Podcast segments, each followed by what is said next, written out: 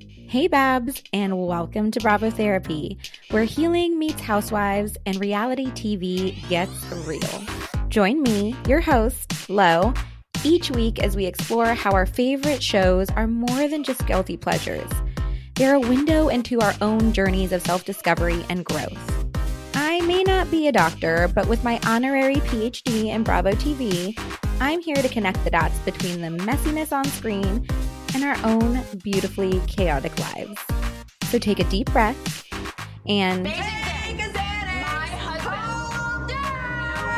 and let's get into it. Your Bravo therapy session begins now. Therapy works, y'all. I'm telling you, seek it. Hey, Babs, and welcome back to another episode of Bravo Therapy. It is me, your host, Lo. We're in it. It's, oh my gosh, I think this is episode number five. This is a great milestone. I like, Yeah. let's go by fives. This is a good milestone, I think. I'm made it this far, almost been around for a month, um, been consistent. I'm proud of myself. I'm proud of proud of all of us. I'm back today with Michael Sheely. You know, Hello. my hello, Michael, my favorite Bravo BFF. Um, and we're diving into it. Listen, y'all, I've been asked by a few people um if we're doing an episode on the Real Housewives of Salt Lake City. I've been asked by coworkers, I've been asked by friends, I've been asked by like random people online, which feels really cool. Um That feels like yes. celebrity status right there. it does. all, all 43 of my followers on Instagram, which I really want to say, like when I got to even 40 or like 30, it felt really special because ha- like I would say half those people are not even like people I know in real life. Well, oh, maybe- really? I might be exaggerating. but I- it's a good it's a good amount. It's a good amount that I feel like I don't know them and they're here, which means they're listening and it's like other Bravo accounts. So I'm just feeling really grateful and I just want to name that. Um so I guess like we're going to we're to be breaking down Salt Lake City, but let's let's start with a mental health check-in. I think we really truly need that. We are recording this on a full moon. which full moon in really Leo, beautiful. right? a full moon in Leo, which I think was like I had this I was looking at this all day on Instagram. Not all day on Instagram. I was working. But um but I I was looking at what the meaning was and it was like you are well first of all this is the first full moon of 2024 and it you know, full moons just in general are like a really nice like point of closure, a culmination, a release, right? Like it's like the end of a cycle, which I always think is beautiful. Um cuz then it's like starting anew. But I'm I just want to honor that. Like cuz I think that like I know for me, I feel full moons and new moons in my body so intensely and that can feel so different each time. Um sometimes I can feel like just like really drained and tired. Sometimes I'll have like freaking insomnia for like 3 days leading up to a full moon or a new moon. Um I need someone who like can really read that to let me know what the fuck is going on there. But I just think that it shows the power of like our universe and the galaxy and like you know, if if the water and like the ocean can really be like affected by the moon, like so can we, right? Cuz like Yeah. we're pretty much made up of water.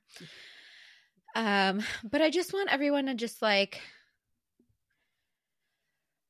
whew, breathe in. That was like a really rough like breath for me.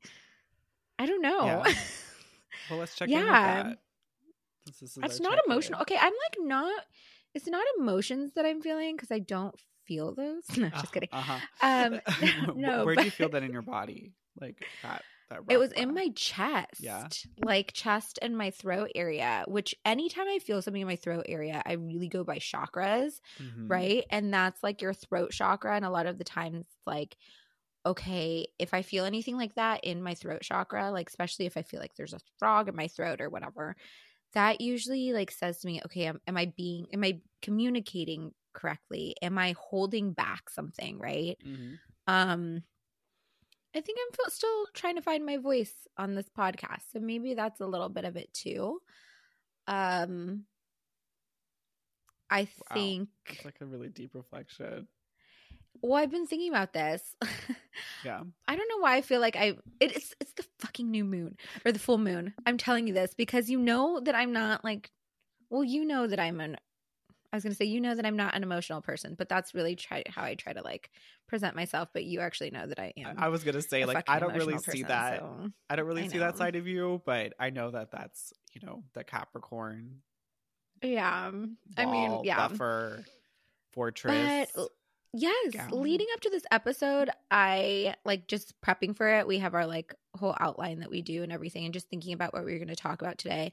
I've been getting emotional, and I feel like I'm going to get emotional on this episode. So, like, ew, gross. Sorry, um, but I I've been going through lots of emotions with with this podcast recently. I'm not going to lie. I had a few days where I'm like.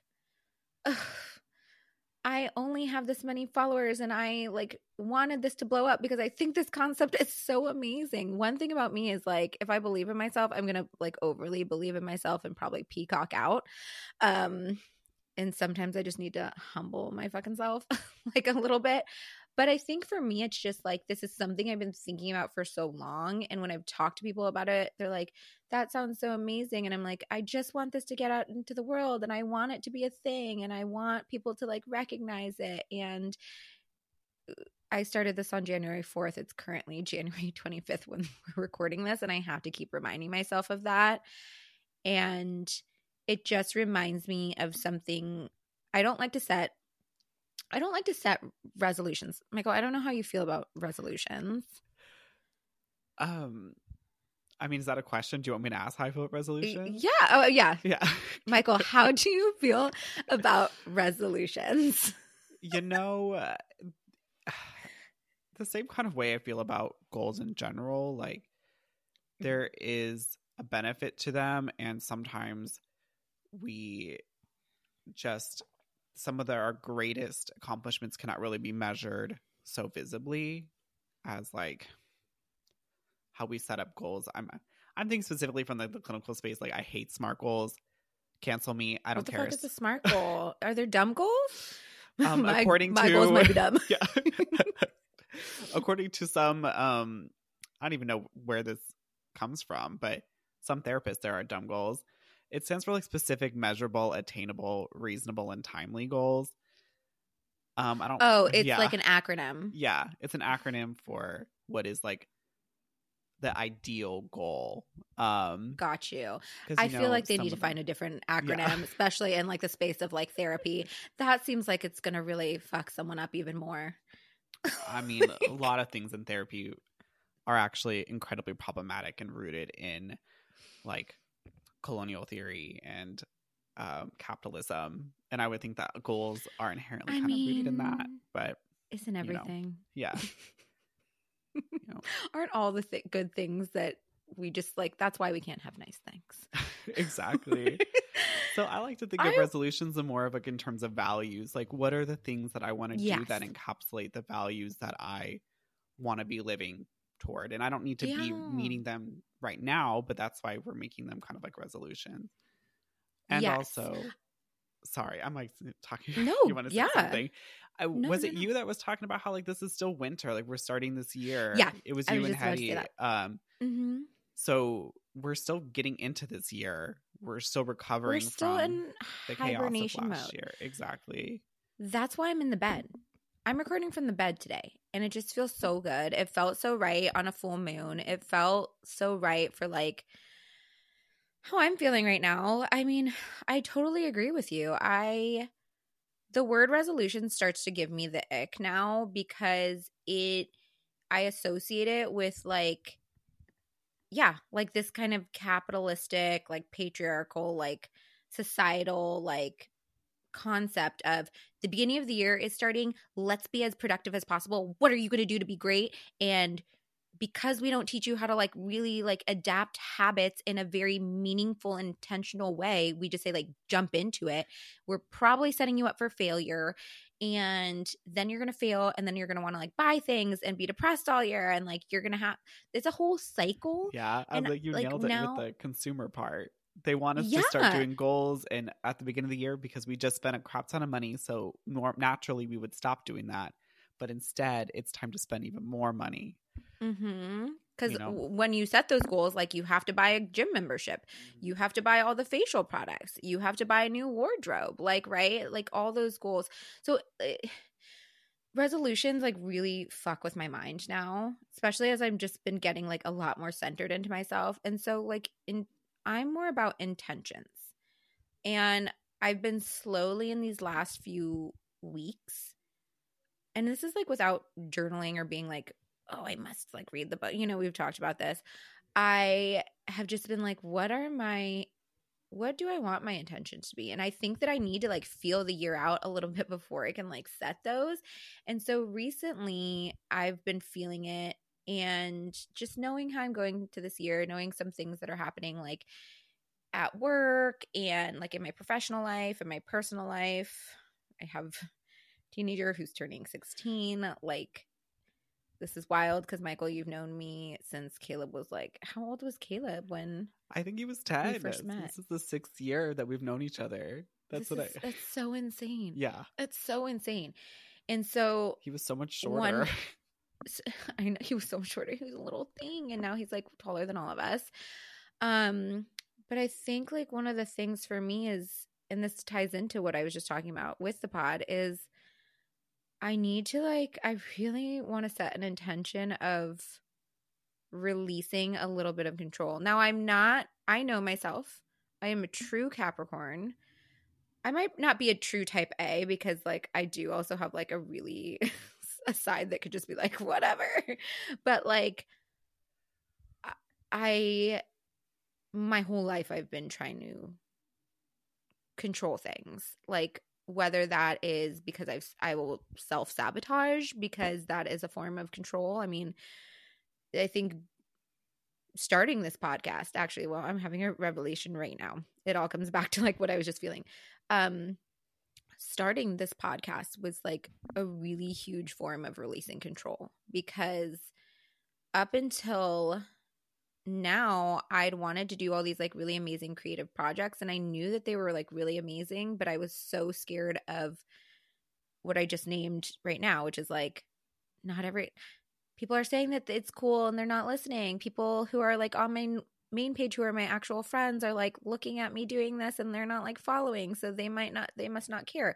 I mean the reality of it is like when any of us create anything like new or if someone has like if you know a close friend creates like a product or a shirt line or something like that most of their fa- friends and family are not going to be the consumers of that they're going to be like that's so cool that's awesome and it's not necessarily because they're not supporting them. They're just like, that's so cool. That's awesome. But like, it's the people who don't know them who come into it and are not as like attached. And I don't know what that is, but, and I'm totally like going off, off topic, but I just kind of like rounding out to say, like, this was my first start of this year. Like, of letting go of control and that had to do with self-sabotage and it took me a really long time to tell like to connect those two dots that self-sabotage is a form of like trying to control things because if i don't let myself go there into the unknown into the unknown um you're welcome um then then i can't fail then i Mhm. then i can't be criticized then i can't feel disappointed if I don't do it. So that's what I'm working on right now and trying to just say fuck it this year. like that's where there that's my there's a fucking mental health check for you. That's the deepest I've fucking gone, which means that I'm getting real close to y'all. But Michael, how are you fucking feeling? Let's do a little bit of a mental health check with you, my love. You know, I I want to just highlight similar kind of themes. I feel really like called out in a lot of way by the universe by this year so far. Ooh, she'll do that. Yeah. like I'm being faced with some real budgeting choices. Um, just because my health insurance has changed. I'm gonna little my rent went up. Babe, name them.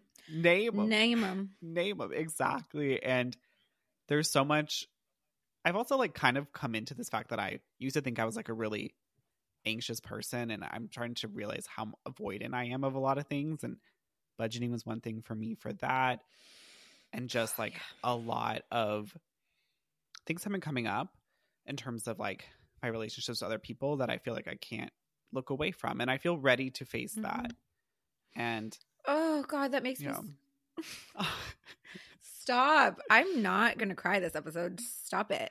I feel like I, where I, was- am, I'm releasing control. yeah you're releasing control and one thing that i'm we're to talk a little bit about is these protective parts that want to keep us safe from these like exiled emotions from these like our most traumatized moments that these parts of us are still reliving constantly that's something that we'll talk about in terms of miss monica garcia and you know this is one of our first i feel like this is our first episode that we're like really deep diving into things that are potentially really activating. Yeah. So That yes, and let's I'm glad that you named that because let I want everyone to just really take a moment to just feel in their body. I know I say this and feel I mean, you said this to me before, Michael, when I was like talking to you, like asking for feedback. I want to know how I can be better. I'm not a therapist. I'm just going by, you know, the therapy I have had and like my own healing journey, my own healing journey, as uh, Whitney would say.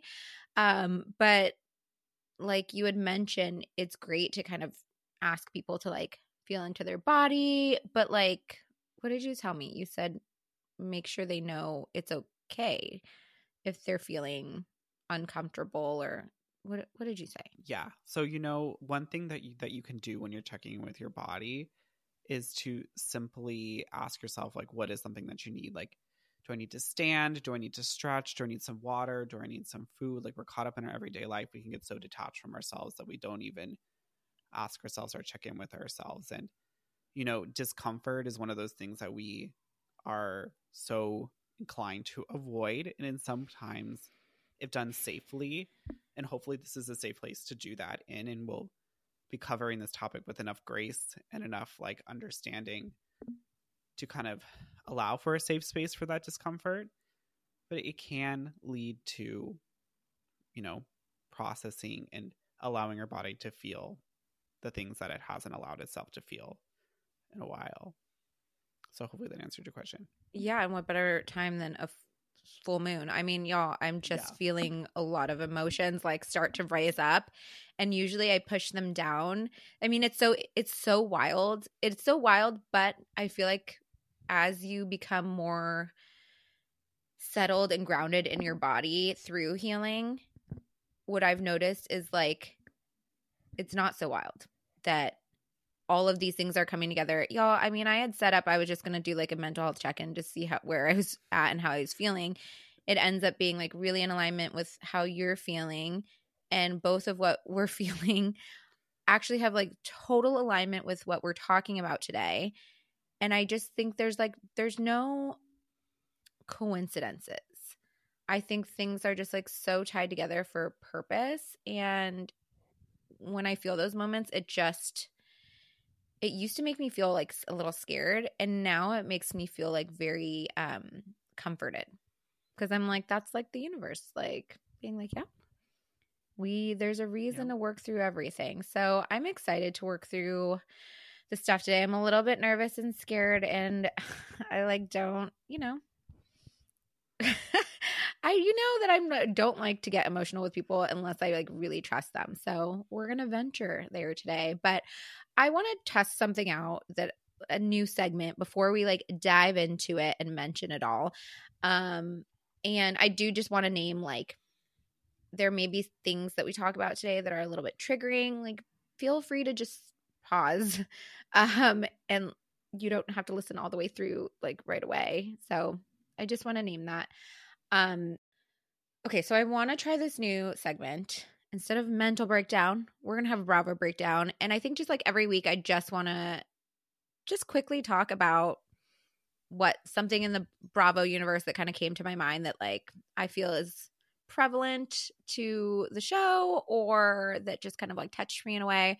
But this week, I just wanted to, because I think it will actually end up being relevant to what we talk about um, today. Yeah. But I really want to talk about two things that happened on Jeff Lewis Live this week. I love that freaking show. I love Radio Andy. I listen on Sirius XM, I listen on the app, I listen to both of those like every day. And whether that I don't listen to them in real time, but like I usually end up listening to them like later on in the day or something.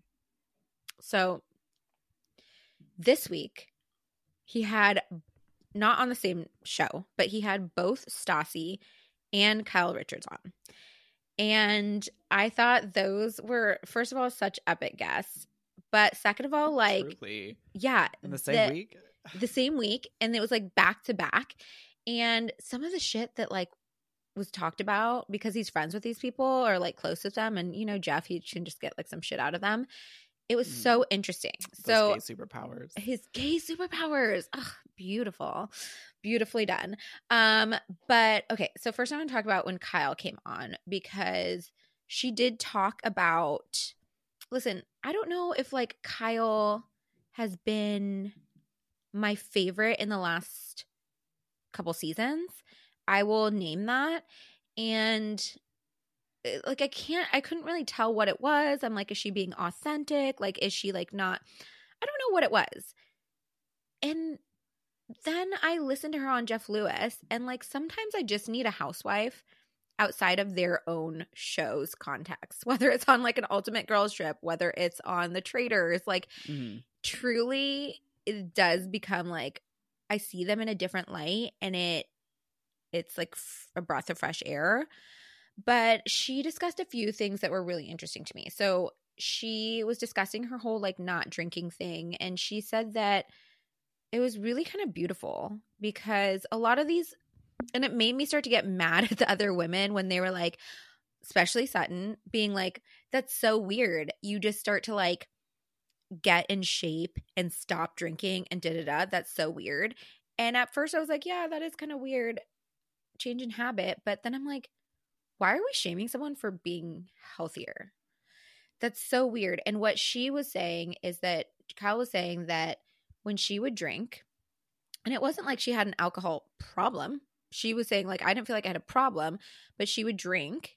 And then the next morning she would feel depressed. And it wasn't like she was drinking every day. It was just like she would go out and drink and be the life of the party. And that's who people knew her as. And she would be depressed the next day.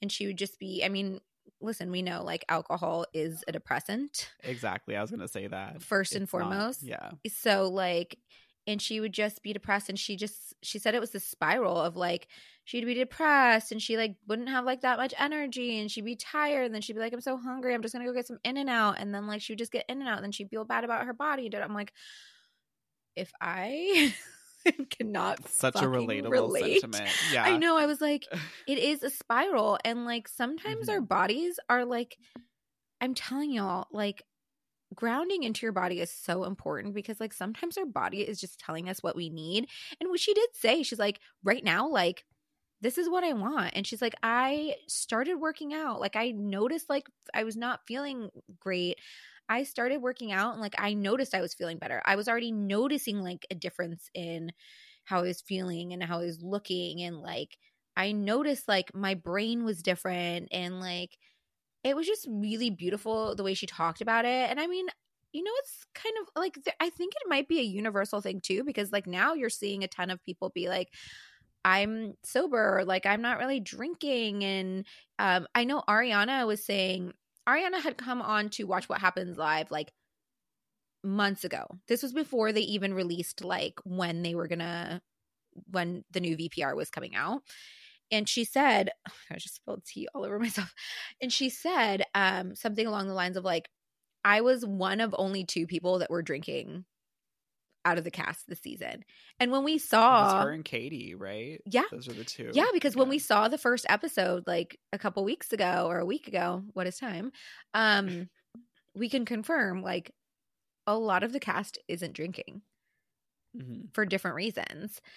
Um so I was like that's so interesting and then I a lot of people are like doing like a sober journey or like just not really drinking as much and I was thinking about it too. I'm like well recently I I mean I'm not there. like let's be honest. I I love a nice cocktail. We all have Yeah. like, our own journeys. But I will say that recently I felt in my body like when I want to stop. I don't drink during the weekdays unless like we go out to something like we did, you know, Mhm. that night or whatever.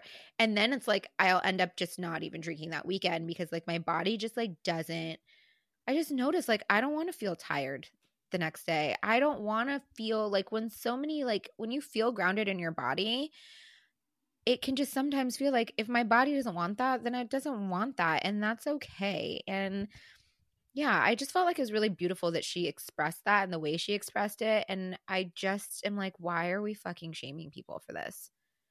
Yeah, I agree. And like I've been having some some weird health stuff. I don't even know what it is, but um I think it's like long COVID stuff.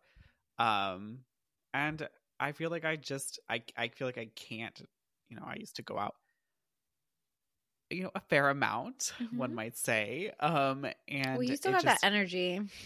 Yeah. I don't have it anymore. Like COVID stole feels- that from you. yeah exactly like it just it feels like such a long process and i'm exhausted all the time and so this has been a thought on my mind is like maybe it's just reserved for vacations or like because i yeah health your body and your health you know things are always changing and as we get older mm-hmm. yeah Tell me about it. uh-huh. Well, it's true though. I mean, like literally health is something I think that we take for granted a lot because we just think like there's so many quick things that look like quick fixes and it does feel like a wreck. I don't want to say a reckoning because it that kind of sounds like a negative word, but almost like just like eh, the universe as a whole is just like reminding us of like we need strength to be a community. We need strength to be like the best version of ourselves. And I just feel like that's coming into it. And like people go through phases and it's okay. And I think that was like something really beautiful that Kyle said too. Um, she was talking about her relationship with Mauricio. And it really kind of put Kyle in a different light for me. So she was talking about so Jeff brought it up actually in a really nice way, but like he was talking about everything and she pretty much made it seem like, well, yeah, we're not getting a divorce. She said if she was mentally at the point, and she is very obviously clear headed right now, she's sober, right? She's like, if I was mentally at the point where it was like over between him and I, then I would get a divorce. And I, cause I would just want to move on. And, but she was like, we're going to therapy. We're living in the same house. Like we sleep in different rooms. Like they're going to therapy. And something she said was like, and I didn't think about this, right? She said, I've been with like dating and then married to like Mauricio. She's been with him since like all of her adult life. All of her adult life. They got together when he she was I I didn't even realize this. Like he had no money. He wasn't even in real estate yet. He was like working in retail or something like that no money like they would be asking like her mom to borrow money for for the wedding for like they had nothing essentially. She was talking about how like at one point she didn't even have money to buy like the kids christmas presents right? Which i thought was like really beautiful for her to share this because she's not one of these like housewives it's like i've just always been rich. Like they've Mhm. both had to work really hard to get where they are and they started together like that, which is a very authentic relationship. But think of how much they've gone through, right? Not only in their own relationships of like then going through those hardships and then like getting to where they are now, but like then having everything come into the spotlight and having their marriage put in the spotlight. And it, what it sounds like is like you both grow individually and then you start to reassess especially as your kids leave the house one by one like do we still have anything in common so for as much as these housewives are like the other wives are really like pushing to know more. She's like, there's, I don't know what to tell them. There's nothing to tell them. There wasn't, he didn't cheat. It wasn't this one thing. Like, we're just like trying to discover if who we are now matches and if we want to stay together. Mhm. And I just think, I don't know. She, she did mention, she's like, you know, all these women are saying, you know, like, you're holding things back. Why aren't you being honest? You're not being honest. And I will say, like, Erica fucking went on Watch What Happens Live and was telling Andy, like, you better hold Kyle's feet to the fire the same way you did me. She's like, you better, like, roast her, like, all this stuff. And Kyle made a good point. She's like, I've put my whole fucking life out there, I've put my marriage out there. I mean, I've never seen so many uncomfortable scenes of relationships with siblings.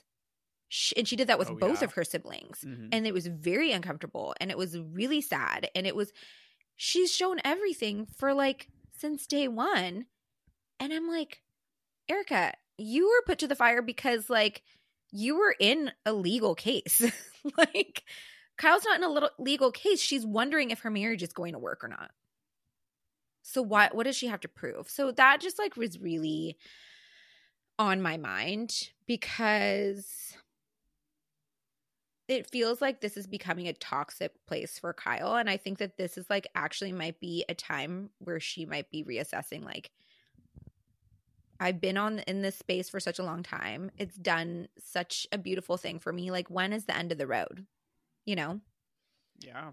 When do you end something that you've been involved with for such a long time? Yeah. And that's also with your marriage and that could be with Mm-hmm. You know the franchise because it can be toxic and that's really like what we're gonna get into um today i mean Yeah.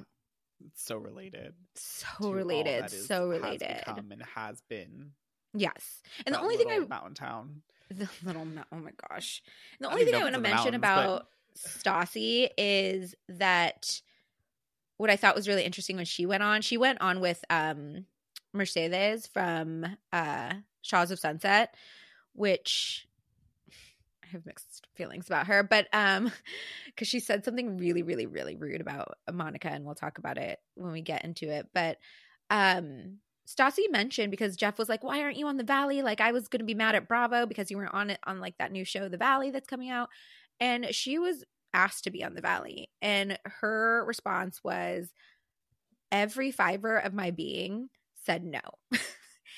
and it did remind me of and this to- and i'm mentioning both of these because it does have to do with what we're going to talk about with monica today. It just when she was talking about it she's like every fiber of my being said no. She said it's not authentic. Like she didn't say that she was not friends with all these people. She said she's friendly with some of them. So it sounds like she's cordial with like kristen. It doesn't sound like she has a relationship with, with jax and brittany anymore like or I mean, sh- it's not bad, but it's just like whatever. Um, she's like, it wouldn't be authentic if I was on here. She's had to do a lot of growing since she left Vanderpump Rules. Um, and she's done that. She has really truly done that.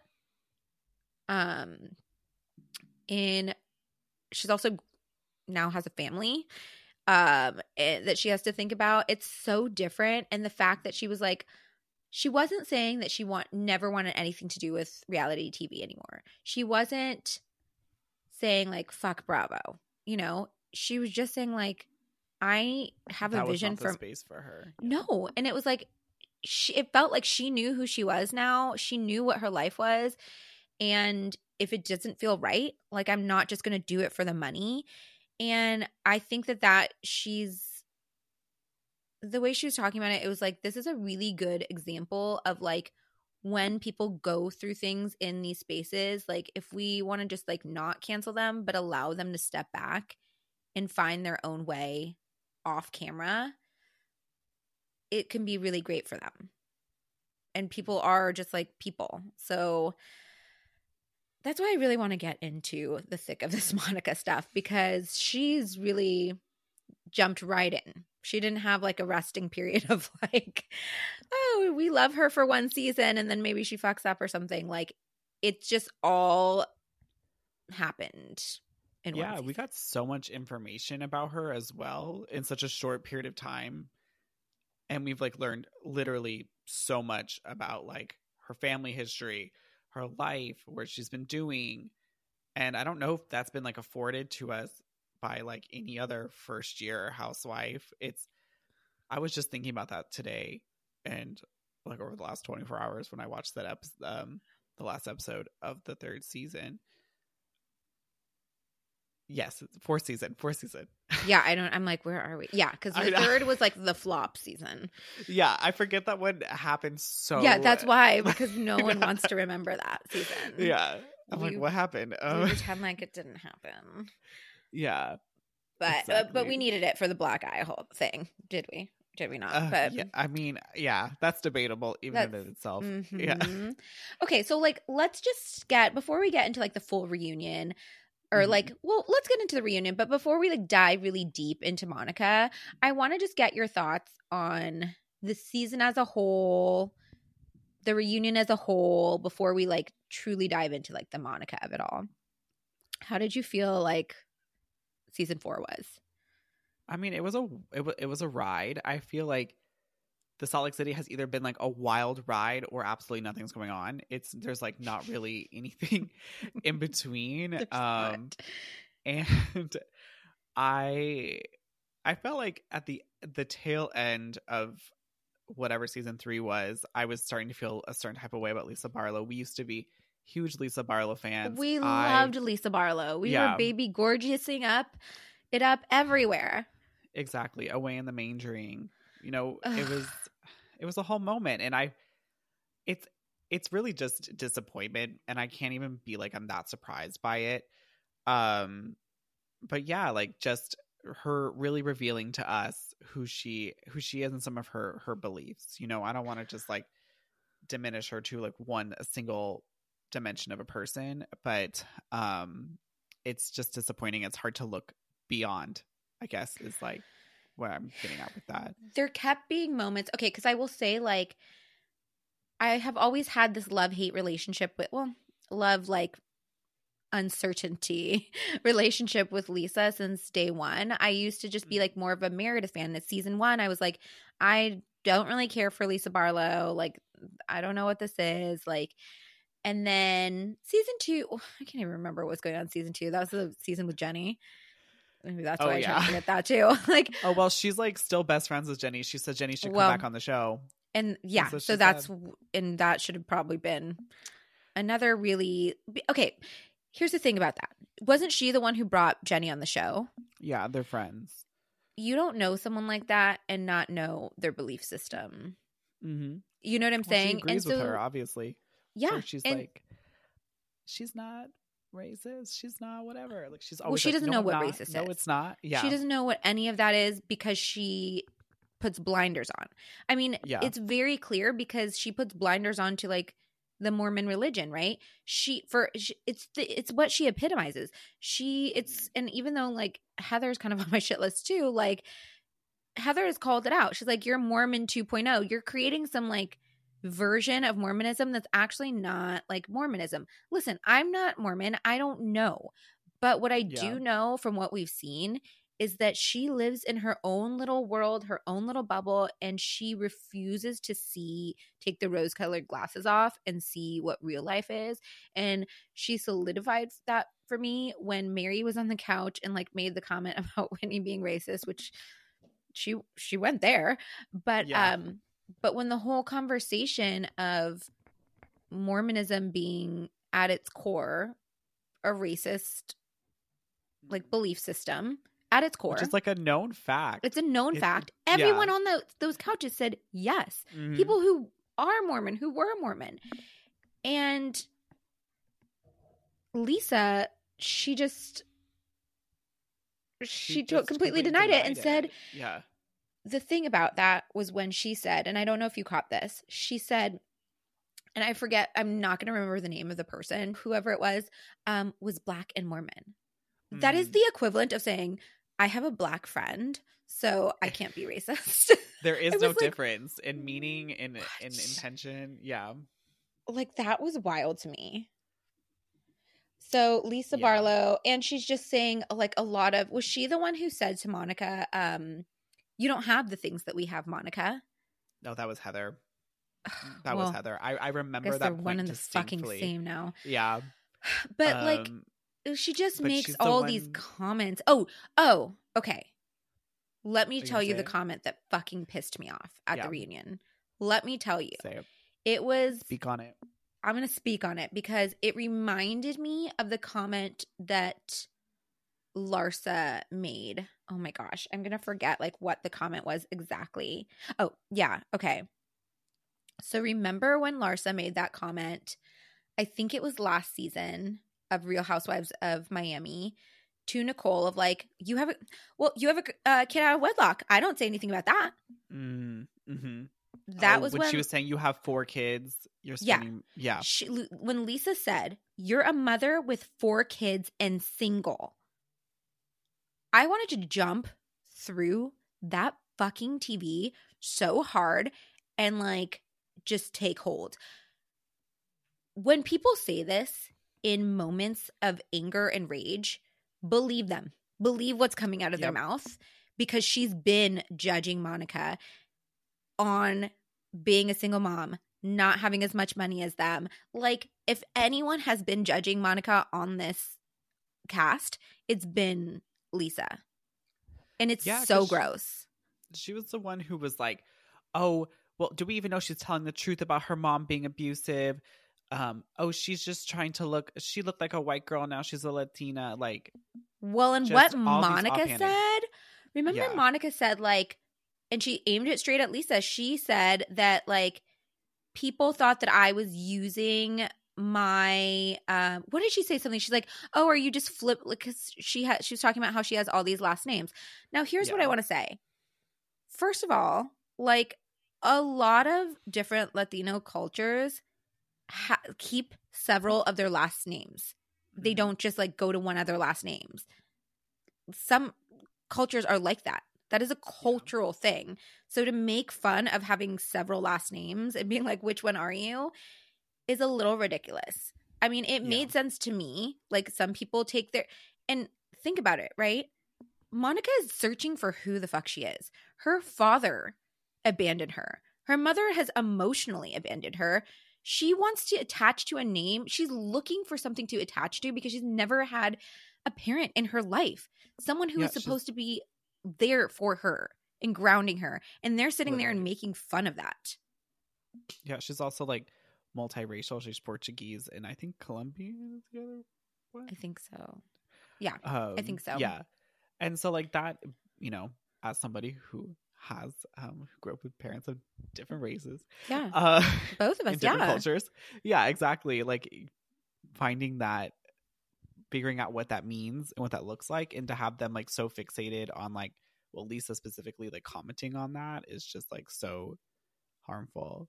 And i believe that lisa did make that comment about like oh you're just you know trying to see more latina to be on the show it's like well listen lisa not all of us can just live in your white privilege and Yeah, sit there with it. But so I think we can successfully say that like Lisa has completely disappointed us and like hmm I'm just over it. I'm fucking over Yeah. it. Um I also just think like the de-evolution of Heather like throughout like a redemption and then like a an un an undemption. Yeah, like- another fall. she yeah i'm like what what is going on here for me i've just felt i really liked heather in season one and i feel like as salt lake city started getting like a lot of recognition and she was able to like now buy nice things and things like that and you know feel you now you're in it right it's definitely gone to her head there's so much ego within heather i feel and I feel like we see glimpses of her that it's like the old Heather that I really loved that was like really grounded. But like when she's telling Monica, you don't have the things we have, Monica. Heather, can we rewind? What do they say? Yeah. Uh, roll the tapes. Roll the, Roll the tapes, back to season one. You I Heather mean, Mary was the said it. She didn't need the show to buy a house, but Heather did. So you and know, no no shame in that. and yeah. no shame. But now she's shaming someone else. And it's like, Mhm. Heather, we've seen you be in the exact same situation as Monica. You were a single mom. You like did not own a home. You, you know, were doing the best you could as a mother, which is enough. And now you're shaming 1000%. someone else for that. And I know Mm. what that comes from insecurity when you finally have something and now you're not instead of sharing that and being beautiful and like empowering someone else that used to be in your situation, you're shaming them and being like, haha, I'm not over there anymore. You need some healing. Yeah. and uh, yeah, she was deeply hurt by by Monica and that and that does not excuse like the deliberate use of classism and like hot, you know just all other kinds of, you know, hinted in there a little bit of prejudice. Um it does not excuse that as like a way of like reducing somebody. So Yeah.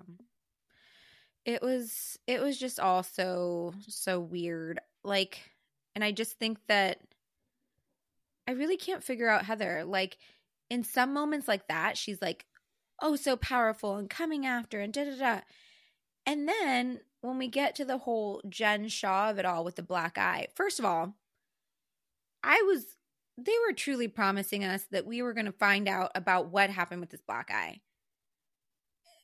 I don't know how you feel, but I, I feel more confused than before. yeah. I'm I'm still so confused.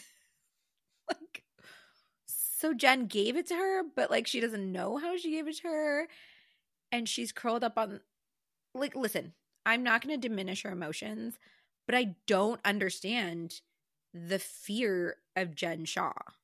I don't I don't understand it. Yeah, and I don't think it's really for us to understand. We were not personally. What is it? Like, what- was it Victimized. Personally victimized. I was by- not vi- personally per- victimized by. Jen Shaw. Yeah, and uh, because you know, like abusive dynamics do kind of like look. I mean, as we know, Yeah, and that could They- have brought up something else from her past Yeah. we don't know about. I get yeah. exactly, and um, there's a. They're all really afraid of something.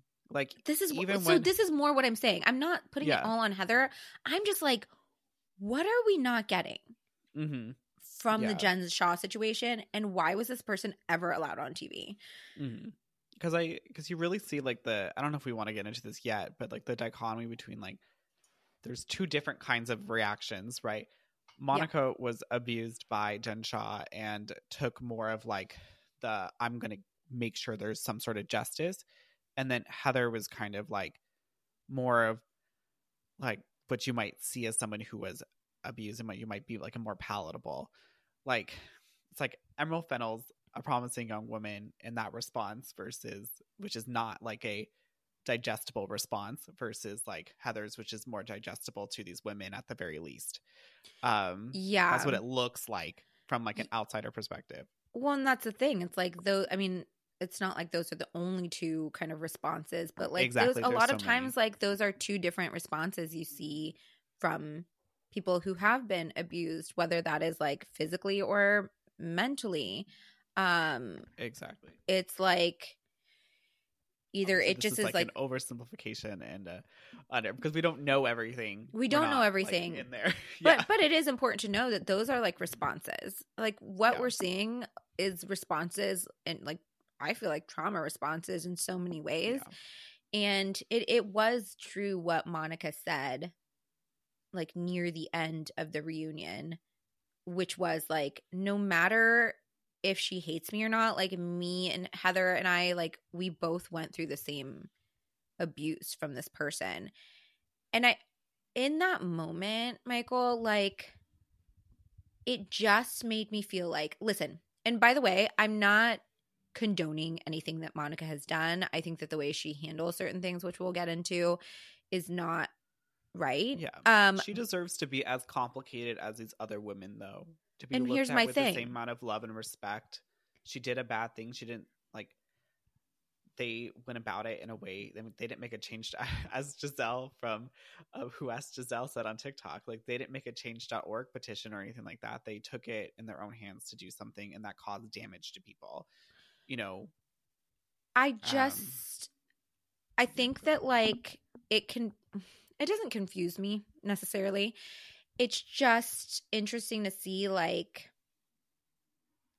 it's just interesting to see her be written off so quickly when they I mean Heather said it herself in that last final receipts, screenshots, all that shit like in that speech. She said at the end, "We all lied for her, for Jen Shaw We all did something like be behind her." Which, when you're saying that, what you're saying is you knew this person was doing something wrong. Mhm. You all lied for her. And this is not doing something wrong in the sense of like, yeah, I said some really shitty things and was acting like a mean girl to you. This is like legal. yeah. Like, we've seen Jen Shaw do this. We've seen Erica do it. We've seen Teresa Giudice do it. Maybe it wasn't to their cast exactly. I mean, Jen Shaw, maybe. But like, they're actually, Yeah. they're committing actual crimes. Mhm. And then you have Monica, who is just like has a lot of trauma and like did not know how to express herself and did it the wrong way. And we're gonna crucify her as if she is like the biggest demon we've ever seen in housewife history. That's bullshit. That's Yeah. bullshit. I agree. It's like they used her as like a plot point. Like that's what it feels like. And the same thing with almost like with Mary Cosby and even Jen Shaw, like they use them as plot points to to progress this cast along. That's kind of what it feels like. So the they three, the only three people women of color. Yeah. and I mean, as like ways to progress the, the cast along. And it's it's really unfortunate and i hope that like bravo Yeah. sees what that is and what that looks like and again like i feel like we could have this fucking conversation till we're blue in the face because we hear this all the time it might Mhm. not be an intention but it doesn't have to be an intention like Yeah. intentional to be wrong Yeah, because even the dynamic of the re- we're jumping all over the place, but That's even fine. at the yeah at the reunion, the dynamic is like all these white women like attacking and discrediting and invalidating and not even allowing her to finish, and that dynamic was like incredibly uncomfortable and incredibly painful to watch because you could see Mhm. her it like her energy like drained from her. Like she feels so defeated. Like she's shut down at the end. Like there's that comment between like angie where angie's like um you're a lowbrow rat which just feels wrong for for her to say Yeah. towards her like um and then she's like oh did you say brown? And then she's like no don't drag race into this. And it's like well how it's almost like she was like trying to describe that sensation that she was feeling. And so she was like trying to show it to them. And then it was like shut down immediately. And Mhm. like i said intentionally you know this is somebody who hurt hurt them for whatever you know be- i don't want to like get into like the should they be hurt or not? Because it doesn't really matter.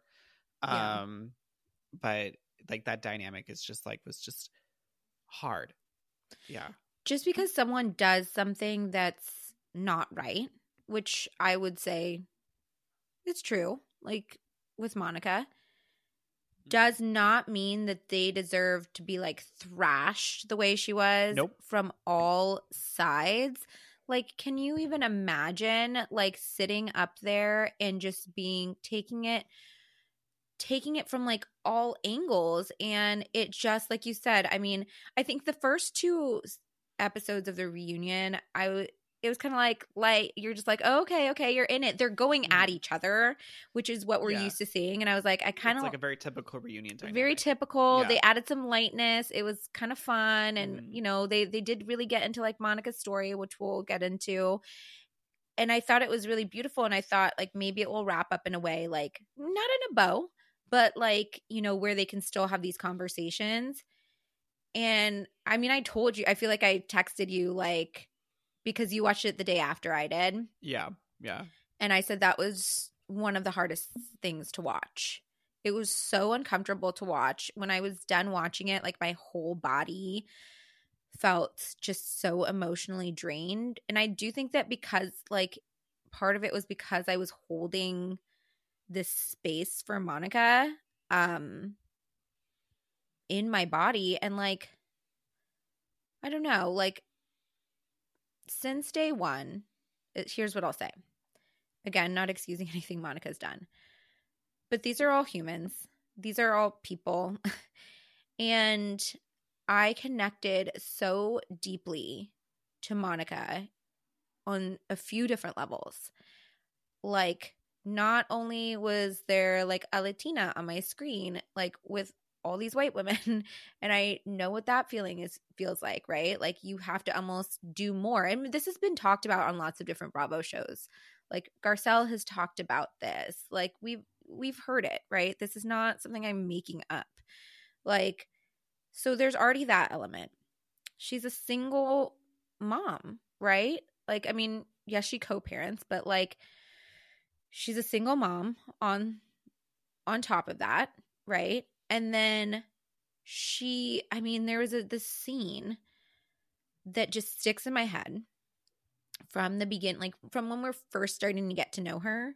When she's sitting, she's talking about her swaddle business, and she's sitting at the table with her mom, and she's doing the swaddles or whatever and she starts like crying about how she went to the Louis Vuitton store, right? And like bought a purse.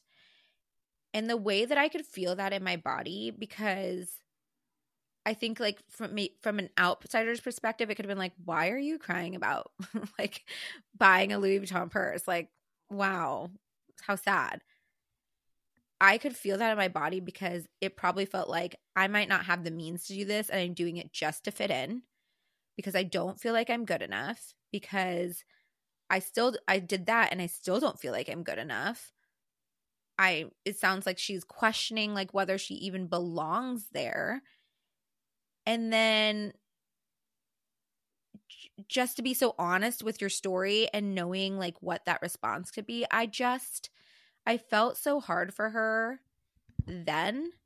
And then when we got a little bit deeper into it and I saw her relationship with her mom, like, you'll never get me to say that I can't stand Monica because even though I don't have the same exact experience as her, I know what it's like to feel that trauma with your mom.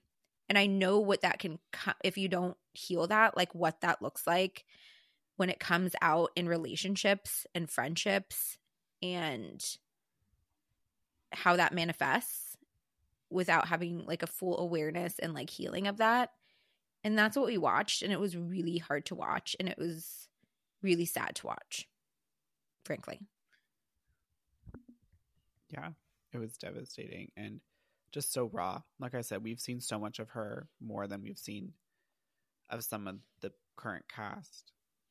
And thank you for sharing that because you definitely don't have to be sharing these intimate details. I mean, I feel like I do because this is like the whole point of the podcast. Yeah. But, you know, like, I just. I remember texting you, and I think this was I think this was after that.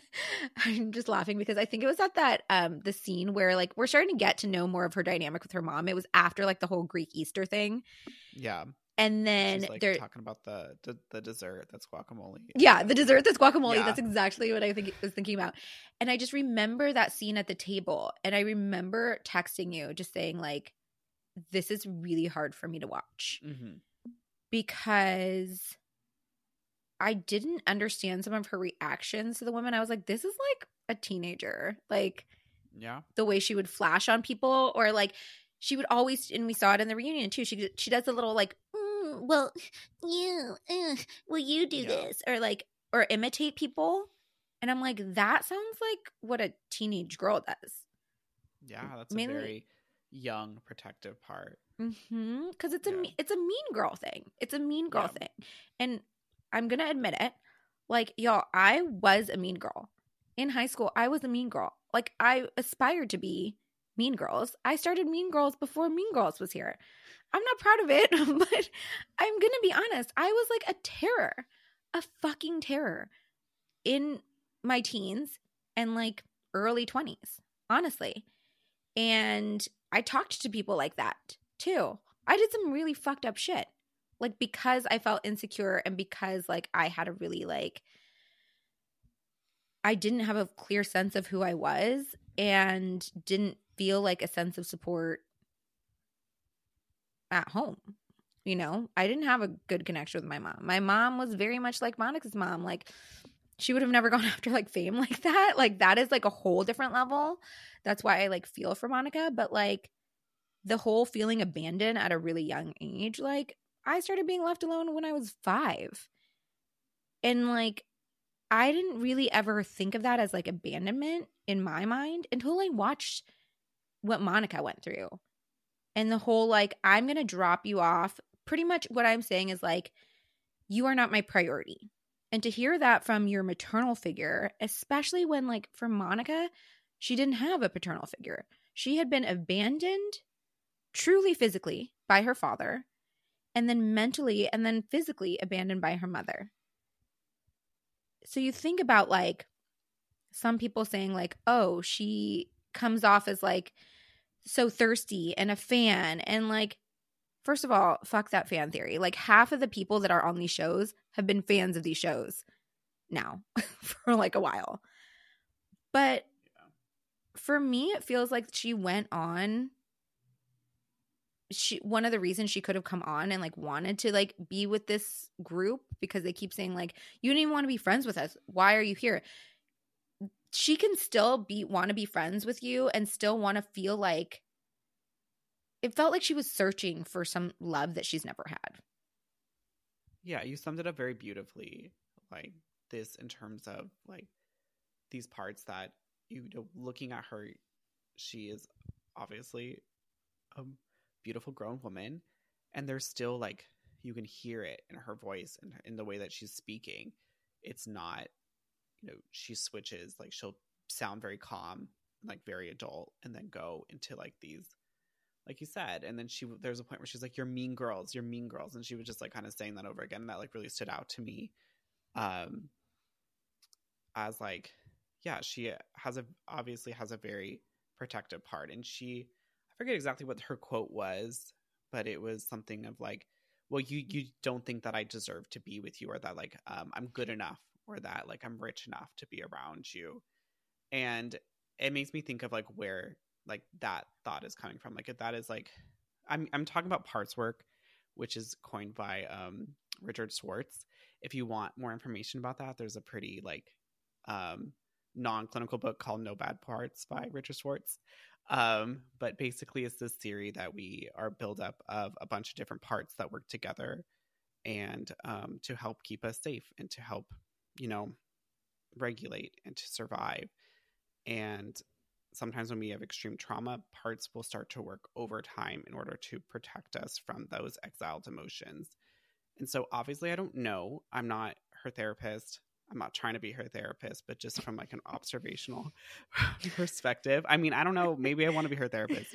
Uh, like, wait, wait, wait, maybe. Yeah, I don't want to. I don't want to count myself out yet. Yeah, but um, it's like when you when I hear that specific thought, like that's a feeling of rejection. Her mom has only mm. really cared about getting famous or how she could, if you know, if Monica's famous, then maybe she'll be able to be lovable you know like that's what i think about or if she's going to expire that like that's what her mom thought as like something that was like idealistic and maybe she could finally get that acceptance or that validation or that self-worth and so all these like reactive parts which are referred to as firefighters in ifs um, which are basically like extreme behaviors that are the final line of defense between um, us and our exiled emotions typically you know before that are like managers ones that are more anticipatory in nature so they want to like predict and control. When we talk about control is that um, what those like feelings yeah. of like i need to control like this situation yeah, yeah okay because and that's a manager a yeah i'm yeah, starting i'm gonna start naming these things in my mind because like because you know i do call my helpful. i call my intrusive thoughts estúpidas. So like when my intrusive thoughts come up, I'm like, fucking estúpidas, get out. That's amazing. So, naming okay. things like that is so important. I mean, for yeah. me, it just that helps. Mm. So managers. Yeah. And this is a good click for like every single person, but there is not anything that's supposed to click for every single person. And this is like specifically for someone who has like maybe I'm getting too technical with this, but if um it's not in relation to like dissociative identity disorder, it's not um, an intervention that should be even used with that. That's a lot more complicated, but this is for people with a single system. Um, so, and just in case uh, that comes up. But yeah, so like looking at her, like her exiled feeling of like, they don't want me around or I'm not good enough to be there, like slips out a little bit in that moment. And then her extreme protective part is to dissociate, to shut down, to be completely devoid of everything. To see that like play out is really interesting. Um and so we once truly again, did. To, yeah, just to reiterate the order of that kind of thing is she starts by trying to explain herself, trying to anticipate any type of discredit. She doesn't even really see why they're upset with her, right? Mm-hmm. Then they're she's trying to speak, they're shutting her down, they're laughing at her. Then she gets really reactive, really like I mean if you want to like mean girls has been related related to like relational aggression or like interpersonal aggression, right? So we want to use clinical terms. Um, she's relationally aggressive towards them. They're all relationally aggressive. So I was like, I think that all all the yeah. housewives are relationally aggressive exactly. aggressive to and one another. That's the name yeah. of their game. I think exactly. it's so interesting how you're breaking it down though, because you saw this exact cycle. Well, first of all, you saw the ex- this exact cycle you're talking about throughout the entire reunion. But now, if you step mm-hmm. back and look back at the season, you see it through the season. I mean, mm-hmm. it happened. And especially with her mom. Her mom's behavior is like very similar and like very like, ugh. This is what just... I'm wondering. A lot of it feels like modeled behavior. And I mm-hmm. say that because, like, when I was a teenager, again, in my like hellish demon phase, I was truly like a little demon. I mean, I think back at at her and I'm just I have to love her because that was now I have to love that side of me because I'm like that person was screaming out for like help and love and like attention mm-hmm. and protection and all those things but my mom was like very verbally abusive to me like very very and like the things that were said to me like i heard more negative things about myself from my mom than i ever heard the words i love you from her ever. And like if it wasn't for my dad who was like always telling me how much he loved me like ad nauseum almost like i would i probably would have broken down in the same way like monica had. Um but what i will say is that whenever I felt a sense of I needed to protect myself, I used words. I knew at a young age that like I had been gifted with like the gift of words and understanding how to use words like in a very effective way. It's why I went into journalism. It's why like when I was old enough to like understand how to write and put sentences together, I started writing poetry. It's why like I'm doing a podcast now, right? Like I've mm-hmm. always had a love of words before and it's kind of like this um Spider-Man thing, right? Of like with great power comes great responsibility. Like I never realized how much power wor- words held until I realized that I could like truly murder people with my words and started to like it looked like a horror scene of like like cutting like cutting people down like with a sword mm-hmm. with my words and i it felt so powerful to me because i was like i you can do whatever you want to do to me and like i'm going to cut you down with my words and i'm going to take you down so far that like i won't ever have to deal with this. And i saw that like because that was done to me. So i was going to model that and do that to other people. That's why i have a you know the tattoo on my shoulder that says in Spanish, like the the sword the pen is mightier than the sword. It's so true. And so when I see Monica like go and lash out through her words in such a like intense way, I'm like, we just saw her mom do this to her. Yeah. It's modeled behavior. Yeah, I would agree. And it's also learned behavior because you learned also, behavior. I'm sure, have learned ways in your own childhood to survive those interactions where you were being constantly cut down. And the same thing with Monica, likely. Uh, she had to learn, and that's where those parts came into play. And there's also this theory which i don't admittedly only know like the basics about it by william glasser which is like choice theory that like everything that we make every decision we make every behavior that we have is associated with like meeting one of five needs which is like freedom fun um survival uh freedom fun Belonging. survival. Belonging yes I'm reading it off the I'm reading it off our outline. I'm cheating. But I've heard Maybe I've heard of it off this. too.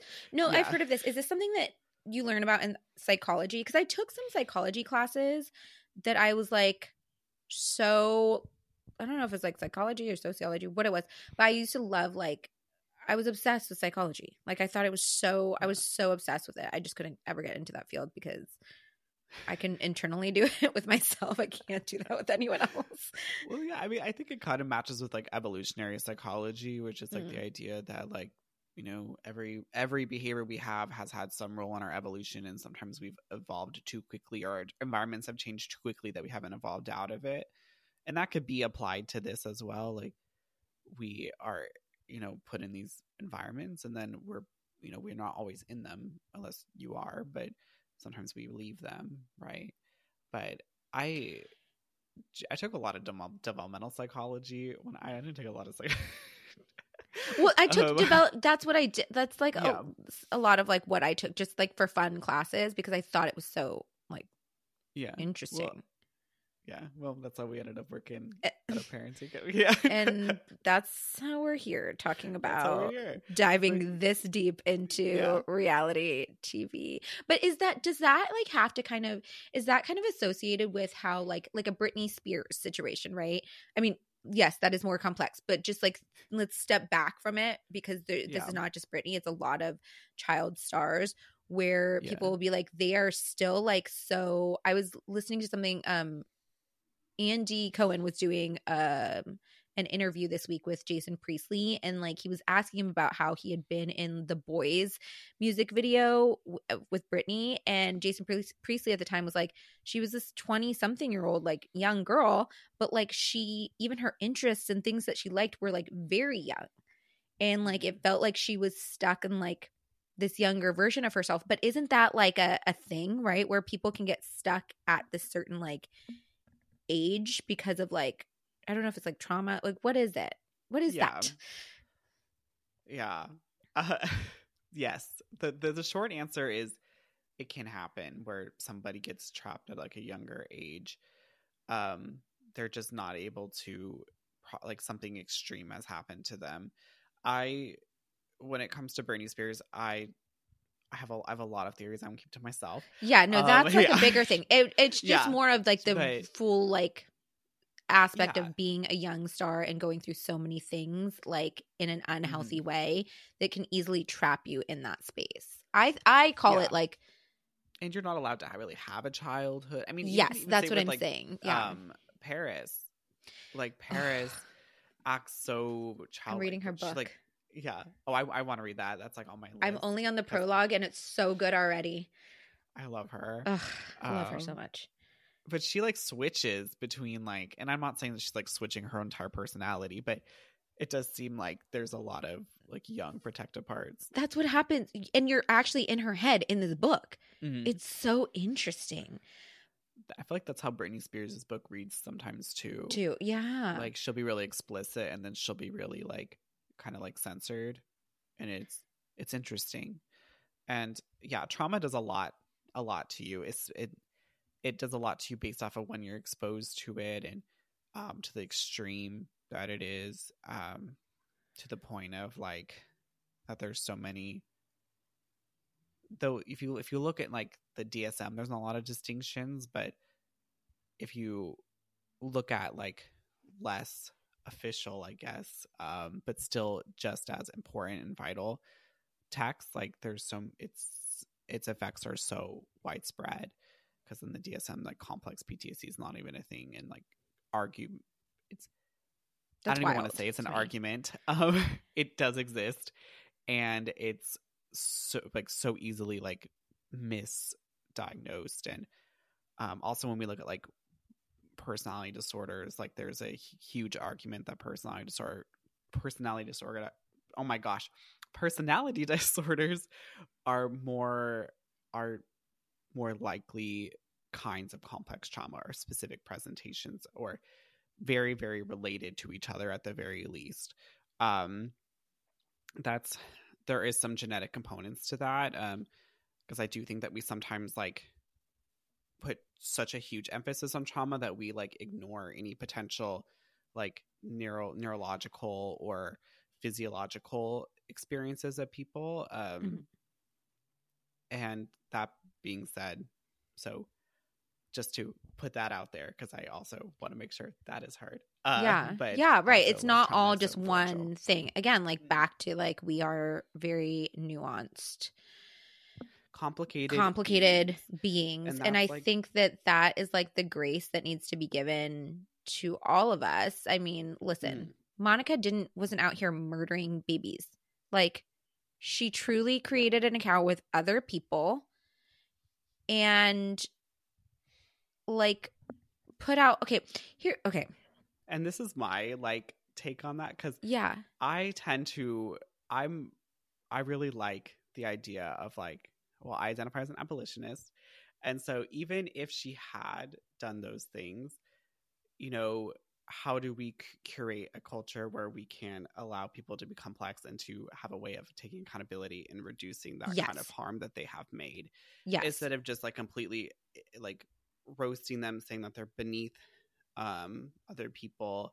But i really do have like a very big obsession with how we handle harm in this country yeah. Um and i just i think that you know in any way we are we're going to see the humanity in people and she deserves to be and i that's like the if you y'all get nothing out of this other than that she's a complex human being that is also you know a mother. We're not even talking about her role as a mother at all like and that's never been discussed and yeah unless to oh, remember shit. that oh Yeah. my god i'm screaming sorry i got know? excited i got way too high high in the hot on the mic but Yeah. unless you're like le- but that's the thing it's like they're not i don't feel like they were They're really seeing her as a mom related. and then when Yeah. they when they did want to see her as a mom it was like she was it was lisa bringing up oh wow you're a mom of four kids and you're out doing this and you probably had your kids in the car and da da da and i'm like Mhm. and I could see her going into mama bear mode and that wounded child to both Yeah. together and I was like that is I've been there and it's like this it's like a Tasmanian devil like I will come and fuck Mhm. your shit up so hard and at that point like I'm telling you Michael my wounded inner child that I've been working so hard to like heal and I have worked so hard to heal because was I don't want to say triggered, but was like I don't know if I would say activated, but was because it wasn't activated in a sense of like now I'm gonna go do that too. It, I just felt so much empathy in my body and like held that there because I was like I know that Mhm. like feeling right now and i know that feeling with me and like a few people that i'm like with and have started yelling at i don't know that feeling and having that activated on a stage where like the world is watching yeah on tv on like- tv where you feel like you're ganged up on Mhm. by I'll say three. I'll honestly say three women because I didn't feel I felt like Whitney was being very passive and so is Meredith. Like I don't really feel like they were truly coming after her. Correct me if I'm wrong, but it didn't seem No, like they I had much to say. No, and uh, I'm I'm I'm a little bit impressed with how Whitney carried herself through most Same. of the reunion. Um, and that's and that's what I'll say about her. Like I feel like she carried herself very very well. She Yeah. never really got too defensive about anything, and um, One thing about Whitney is too if she's going to get upset about something and I don't always agree with Whitney like at all. no, me um because i do Um, think that she does like when she like wants to complain about something and like she attaches it to her healing journey which i totally appreciate her healing journey but like it does become a lot about her and not also like understanding other people's perspective and their like Yeah. feelings but what i will say is that she's not really a yeller and an attacker like Mhm.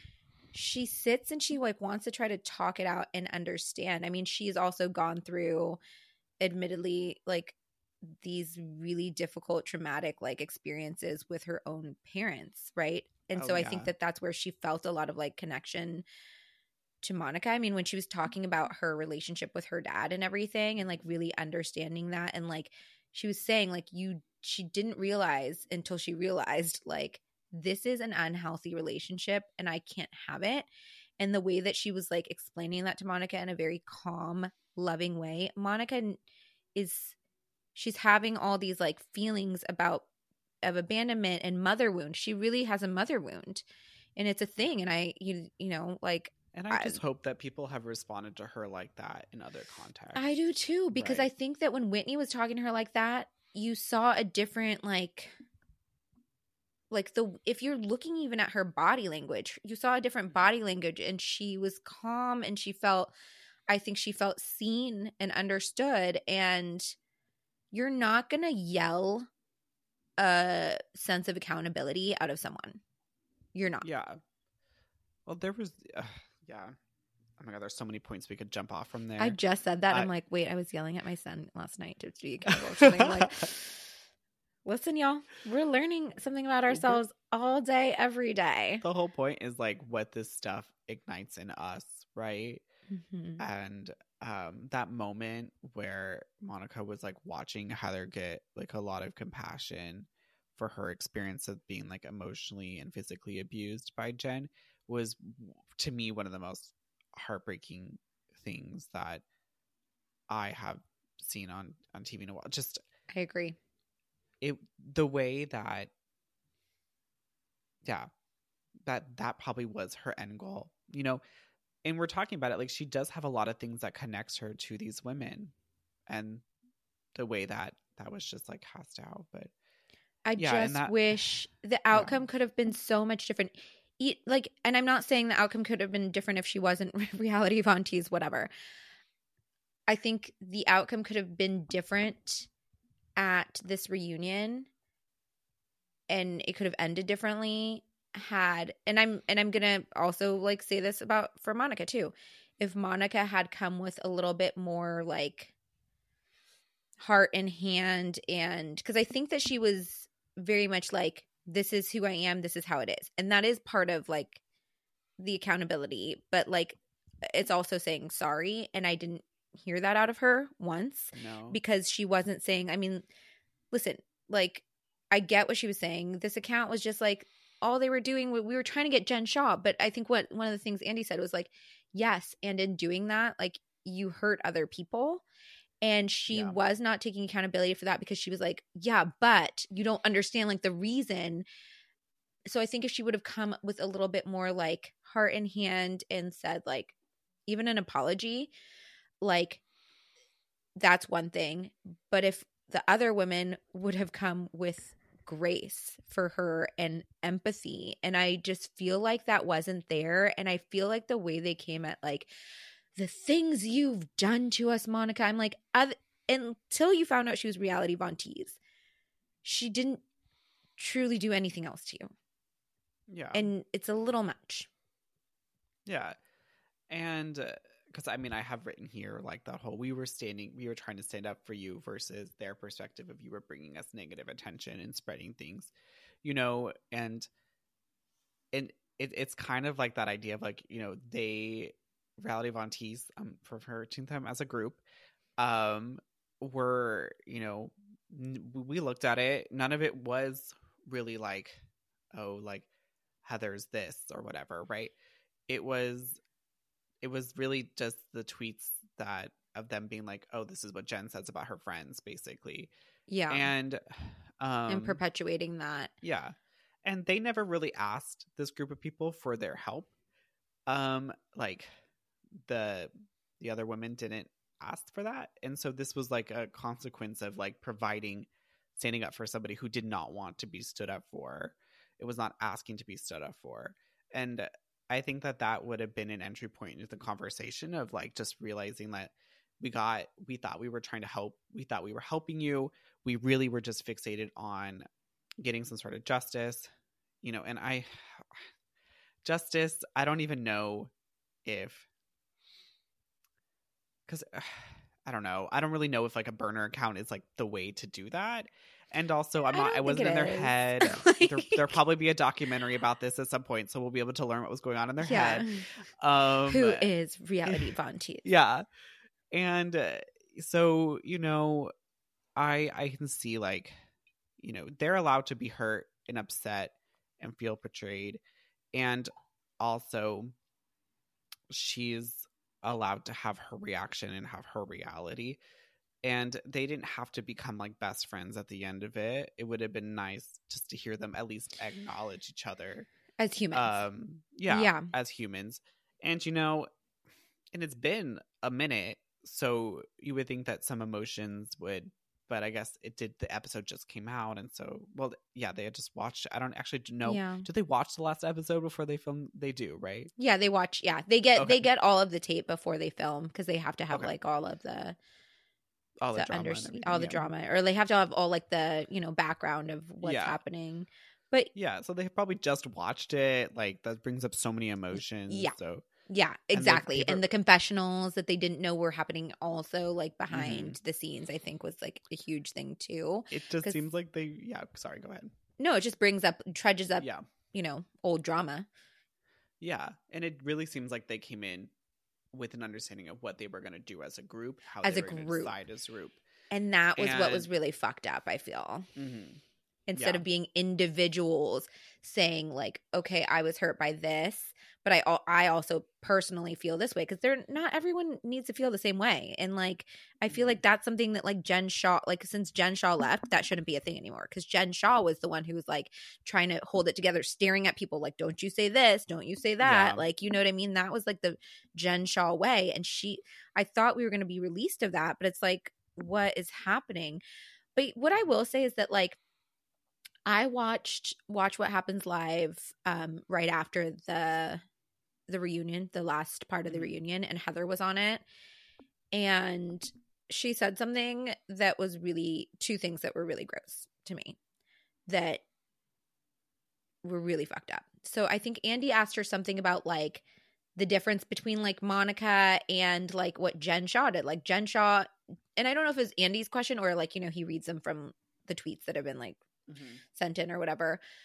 But it was like, well, like you guys are reacting like this to Monica when y'all never had this like this big of a reaction to Jen when you found out she was like defrauding the elderly.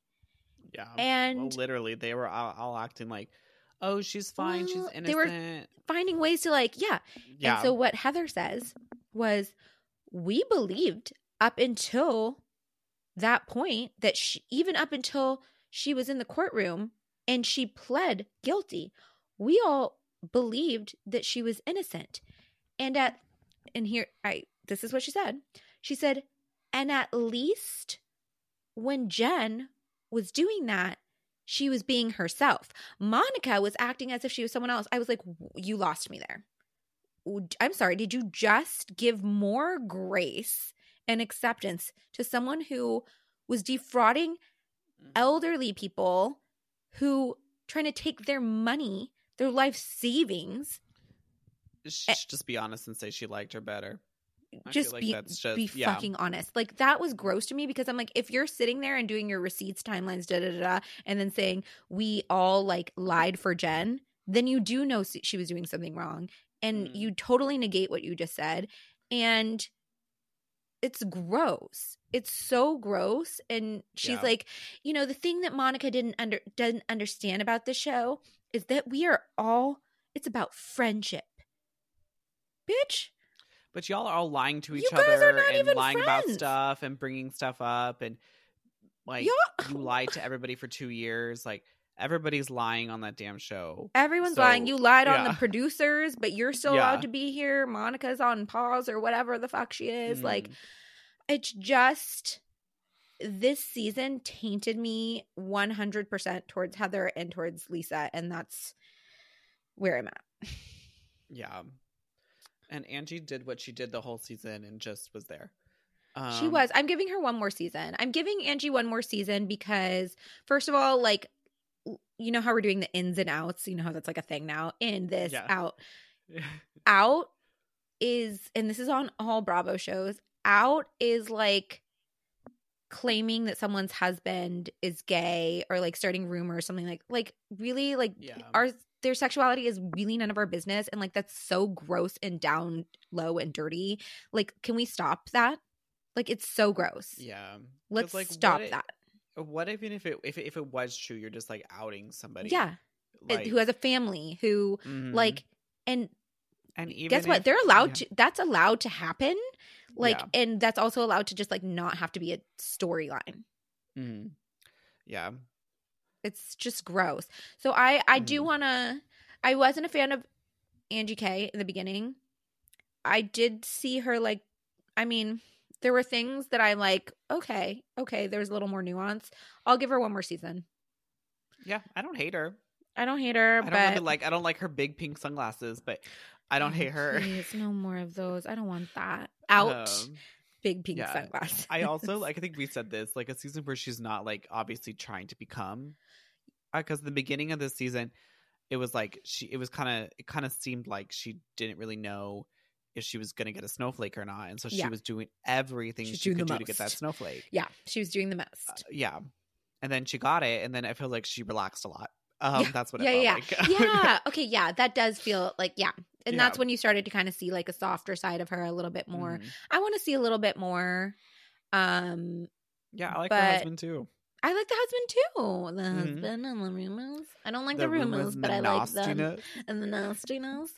But She okay, wants to talk about the husband. She wants to talk about the husband. Let's talk about the husband.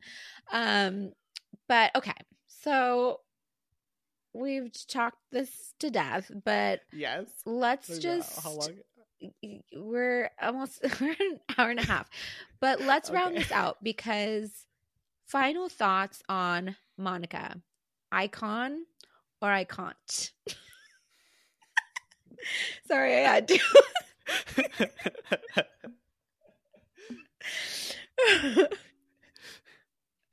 or i don't know I don't know. I think it's gonna be. Um, I just wish her the best. Like, I hope that as she comes back to reality TV, that um, it's to a, a, a different group of people who will actually like support her and provide her with compassion. Um, you know, I think that she was one of the most interesting things to have happened, and this is like I think she's way more beyond just reality Von Teese. If Yeah. that hadn't happened at the end, if she hadn't, if there hadn't been this big reveal, I would have still really enjoyed getting to know her and Yeah. her life and um who she is and her dynamics and you know um yeah i just think that she's she's really interesting she's really funny um it's it's like really sad to know that like that bermuda birthday was like her best birthday and then to have it to and be it was so the worst as well. Yeah and I, I- hope so i hope that her one this year is beautiful and lovely. Yeah. Um and you know i don't i you know i don't i'm not I, you know i'm not going to excuse any of her actions. No. um i'm still just going to always say that yeah i i genuinely enjoyed her. Um it makes me i don't even know if i want to say i'm sad about her pause from salt lake city because i don't really want her to go back to those women. Um i don't and that's my thoughts on it. I don't I don't think that right now is the right time for Monica to be on TV. I think that okay, so I think my thing is like I think that we do need unfortunately to make these shows like we do need housewives coming a little bit in hot with a little bit of their trauma. But like usually that's just like part of their personalities. I think where Monica is right now is that she has a lot of healing to do. And I'm not saying that in the sense of like, so she doesn't deserve to be on TV. I think that she deserves to do that in a safe space. And I don't think that that is on TV. And I think it's very similar to like the Raquel thing, like Rachel, sorry. um, where it's like there's some healing that needs to be done. And like, it shouldn't be on TV because it's not right. It feels like very it feels like an exploitation and I feel like that Monica there is like such she is a good human and I think that she's a caring human and that she deserves love and that she deserves um care and empathy. And the first person that she needs to get that from is herself because once she gets that from herself she won't have to look externally for it. And then she can truly be who she is at her core and that's who the world deserves to see because that person is probably such a powerful like beautiful human being who she already is and she just deserves to like find and love and heal and ground and i think she owes that to herself and she owes it to like her family. I mean she's raising three girls and when we talk about generational trauma that's very real and unfortunately some it's put on it's always going to be put on one person and like really kind of be the one to like start to like stop that cycle. And i think that in being in this position she's really empowered herself to like start that journey. And it's not easy. And i do think that like a pause is good for her. And i think that like like the whole thing we were talking about with Stassi, like she could come back and like shine. And I want to see that for her. And I'm rooting for her. And I do think that she cracked, like, showed a lot of the cracks in the dynamic of mm. these women and in the dynamic of Salt Lake City in general and what that kind of mentality is, um, which I'm grateful for. And I just, I think that, like, sh- I want to leave room for growth for her, but I don't think that like diving right into another reality TV show is the best route for her. And that's how I feel. yeah. And just one last little point, you know, if you're feeling all conflicted about how you feel about the situation, like ask yourself what it even means to be a good person. Yeah. Like what what does that mean? How how do we yeah. define that? What do we look for in that? And um, is it so binaried as someone is good or bad? Um, because so many things can be true at the same time, and a lot of things are true with this with Monica at the same time. Yes, and I think that that comes to like the point of and and Heather did say this on Watch What Happens Live and I think she said it on the reunion too is like the worst part of being on these shows is the social media and i think that was something that like was really came up like through you know obviously the monica thing but which it's not fair that she gets all the brunt of this because honestly heather kept the hairdresser on knowing about all this and knowing that she had a part in it but then pushed monica out. That's very interesting. Um but like it's all very interesting it's it? all very interesting. Um but like the words we say have like stick. They stick to people. They have meaning. They hurt. And just because you're behind a screen, like doesn't mean that your words hurt any less. Like these are all humans and I just I think that there's so much of like these people out there who are trolling and being like Monica's like the worst human being, like get her the fuck off, da da da da. Like I can get like not being down with what she did, but let's not like take ourselves down a notch and like troll someone. I think a lot of the times when we kind of come out and like, oh my God, what she did was so horrible. Like, let's be honest, every single one of us has done something petty and fucked up like that in some aspect of our life. It could have been like most recently too. And a lot of times we like to deflect from that and like shaming or punishing someone else. That's not for us to do um i think if it's like in a situation like what jen shah went through when it was legal or like teresa when it was like a legal thing the law takes care of that too right? Like the court takes care of that too. But like for us to come in and demean someone and like take them down with our words on a fucking like phone or like behind a screen and to feel powerful in that ask yourself like why would you ever feel that way? And i think that to your point michael like if you're feeling conflicted about how you feel about monica because i've heard a lot of people be like i'm so conflicted like i don't not like her. Then you're a human and like we're understanding the human condition and like yay. Lean into that discomfort. lean in figure yeah. where it's coming from. What about it are you uncomfortable with? Stuff like that just little questions. Just little questions for your body. This was a deep episode y'all. It was a deep and long episode. Yeah.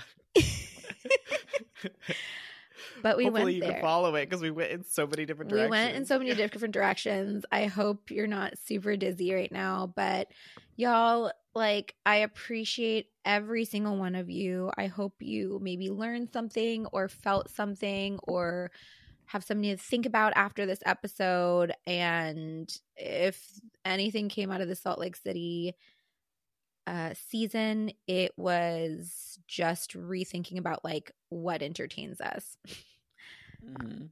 I I want to see that, and I love them kind of going back and forth and being petty. I don't want to see my housewives ganged up on and feeling defenseless and feeling seeing their inner child like break down. That's not entertainment to me. And yeah, but I love y'all. And don't forget, on that note, don't forget to follow us on social media. uh, Instagram, Bravo Therapy Pod, TikTok, which maybe I'll start it this week. How many is- episodes will it take for you actually start it? well, we're gonna see. time? Listen, Yeah. y'all, I'm holding myself accountable to one thing at a time.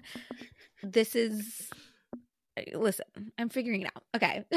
but TikTok, just Bravo Therapy. And if y'all want to like send me in your like ideas, send me in your stories about how Bravo or reality TV or like a moment on reality TV has affected your life or how you can relate to it, kind of what we are talking about today, like your Bravo story.